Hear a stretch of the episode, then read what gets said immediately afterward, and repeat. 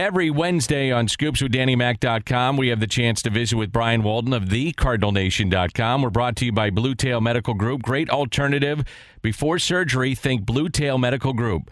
Bays, Crane, Wolf, the doctors at Blue Tail can help you make sure you stay in the game as quickly as possible or in just the game of life. And that's bluetailmedicalgroup.com. Hey, Brian, good morning. How are you? Doing great, Dan. Uh, what's been happening with the minor leagues? You know, we, we saw some slow starts from the, the various clubs of the minor leagues, but let's uh, run through what's happening right now with the minor league teams. What's going on? Yeah, we're about three weeks, three full weeks plus a day into the minor league season, so that's less than 20% of the schedule. So it's still early. But what we've seen across the Cardinal system is um, they're not playing winning baseball, frankly. Across the system, they're uh, about uh, 333 roughly, win one of every three games or two of every six series. And uh, with the exception of Memphis, they're all in last place. I'm talking about Springfield, Peoria, Palm Beach in their division. So, um, generally speaking, the offenses have been okay uh, inconsistent, but the pitching has been a real problem, and specifically uh, relief pitching, which again, you know, is a little bit of a microcosm of what's happening in St. Louis right now. But you know, part of the concern is that with Memphis pitching uh, not doing well, you know, particularly well, there's a limited number of, of folks that can call be called up and, and will contribute at a high level. Yeah, I, I wanted to ask you about Matthew Liberatore. Um, how does the Olympic qualifying work? He he's been named to that team. How, what does this mean for Matthew and what he does with Memphis, and then what he's trying to do for Team USA? Yeah, first of all, Matthew Liberatore, as a lot of folks know, uh, last pitched in Class A ball back in 2019, but he had the opportunity to pitch in Cardinals major league camps last year and this year as well. Performed very well. It's a big step for him, and and uh, negative thinkers say, well, Liberatore is 0-3 with a 5.47 ERA. Obviously, he's not ready for AAA. But the reality is he's got 21 strikeouts against five walks. Uh, batting average against is good. Uh, walks plus hits per inning pitch or base runners is about 1.3. So, you know, his number peripherals look good. Matthew Liberatore is adjusting to the AAA game quite well. Now, as you mentioned, he stepped away from the team to participate in USA's Team USA's training camp, and that's going to basically occur through the the rest of this month. It's not a long term um, uh, type of information situation where they're going to be in a qualifier through June 5th in Florida, and the winner of this qualifier will qualify for the Tokyo Olympics. So he's going to be away from the team for what a couple weeks at most. Um, but and while he's doing that, he's on what's called the temporarily inactive list, which means uh, Memphis could add another player to replace him on the roster. So, um, you know, he'll leave again, you know, when the Olympics come. But uh, right now, this is an opportunity for him to participate uh, at at the um, national and global level, and it's available to players who are not on 40-man rosters. So we also saw some of you know former Cardinals who are not with teams like a Jon Jay, for example, also participate in Team USA. But anybody on the 40-man roster is exempt from uh, that that effort. How about Zack Thompson? And I always want to keep an eye on him, especially with the Cardinals, with some question marks at the major league club. But uh, what has his season been like so far in the minor leagues? Zack Thompson's uh, had a little bit of a bumpy um, introduction to AAA. Uh, walked some guys, given up some hits. Um, had been starting, pitched one game in relief, but now is back in the rotation. And again, I don't think folks should be too concerned early on because, like Liberatore, he was challenged. Zack Thompson, I'm specifically mentioning, was challenged without any Double A experience, and so it's going may take a while for these guys to to play up to their leagues.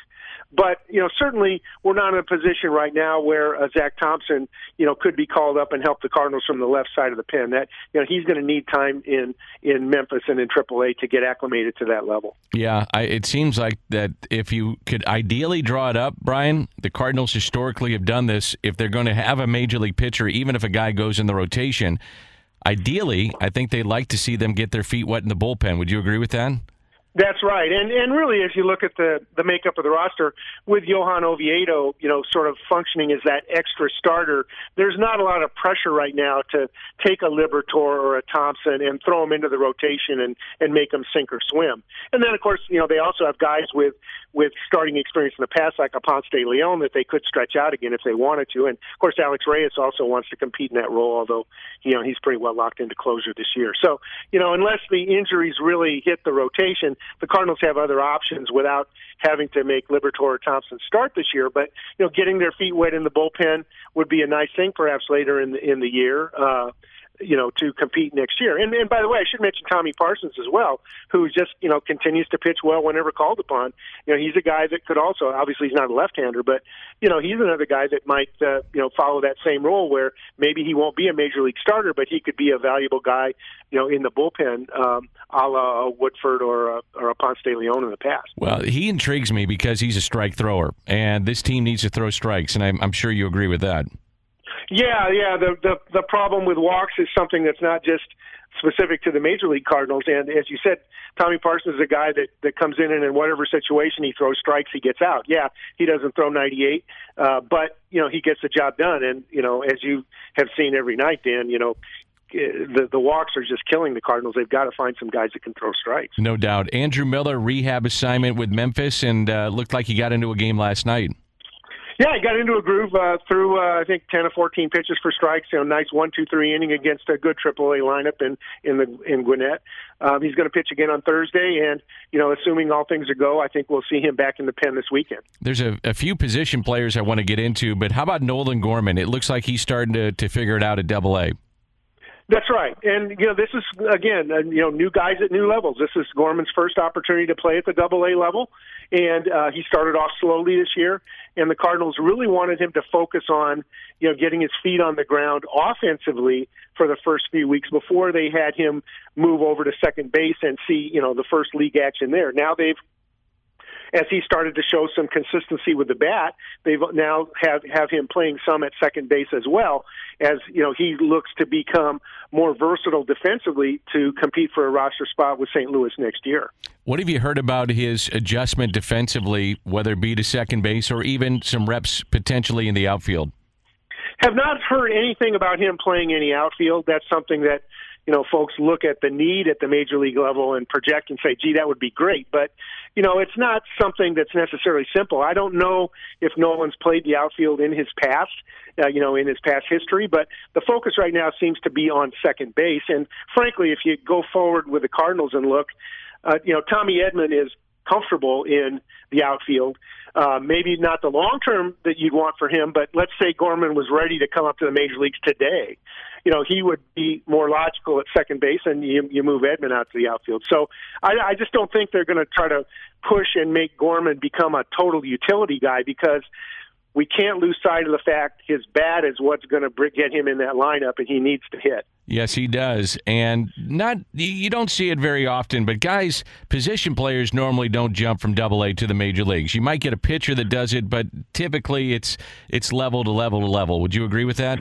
Absolutely, Dan. You know, I think the ideal scenario for the Cardinals would be that Gorman tears up double A this season and gets a shot at triple A late in the year and you know does well their year does well there sort of like the if you look back to the to the uh, the blueprint that Dylan Carlson had, where he you know played extremely well in Double A, was a you know Player of the Year, all that.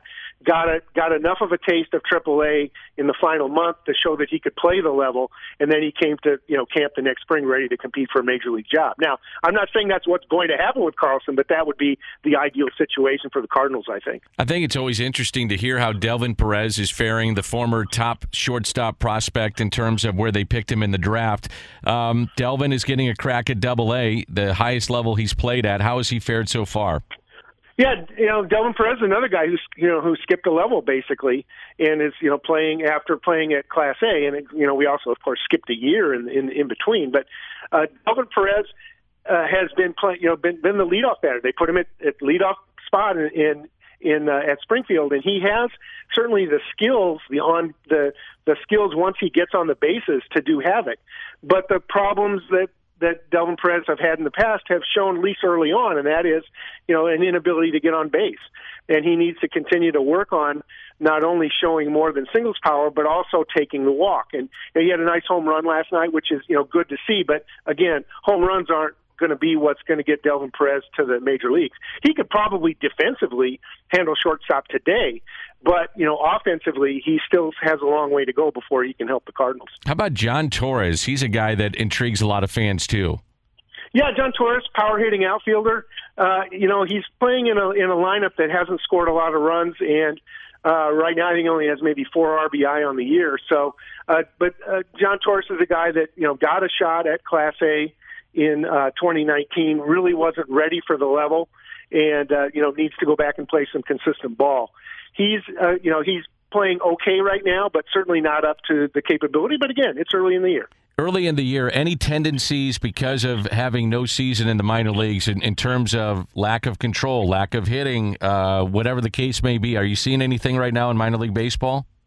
Well, I, I would say you know, we talked a lot about the Cardinals' struggles offensively and defensively as a system. What I tried to do, and I've got a detailed article up about this, is look at how the Cardinals stack up against their peers on the on the other teams in their leagues. Because, you know, on one hand, you say, well, gosh, you know, the guys didn't throw last year, you know, and the starters aren't going deep into the games, and that's all true. But you know, other organizations were basically in the in the same situation. And right now, you know, there's definitely concern, uh, at least on my part, as I look at the numbers of the pitching ac- across the system, and that needs to straighten out for these minor league teams to be more competitive this year. It's been uh, a tough go here for the Cardinals. They have dropped seven of ten, including Flaherty's start last night. Uh, poor defense, walks, hit batters. It's it's not not only losing games, Brian, but the manner in which the Cardinals have lost some of these games. Yeah, it's just not it's just not Cardinals baseball as we've known it, and it's it's it, granted the competition certainly the White Sox are first place team, and the Cubs are always a contender, but and the Padres, but you know you just don't like how the Cardinals are are stacking up against these better quality opponents, and you know it's wonderful that there's a four game series against Arizona coming up, who's a cellar dwelling team, but the Cardinals have to show an ability to play well against the good opponents. And when you've got your ace going like Flaherty does, you know, you can't come on the field and start making errors before the fans are even in their seats and, and you know, just put your team in a hole because we've seen the offense is not consistent. They, you know, they can score runs in bunches, but they haven't scored enough runs consistently to, you know, give the other team extra outs like they've been doing lately. And I'll wrap it up with this. What's happening at thecardinalnation.com?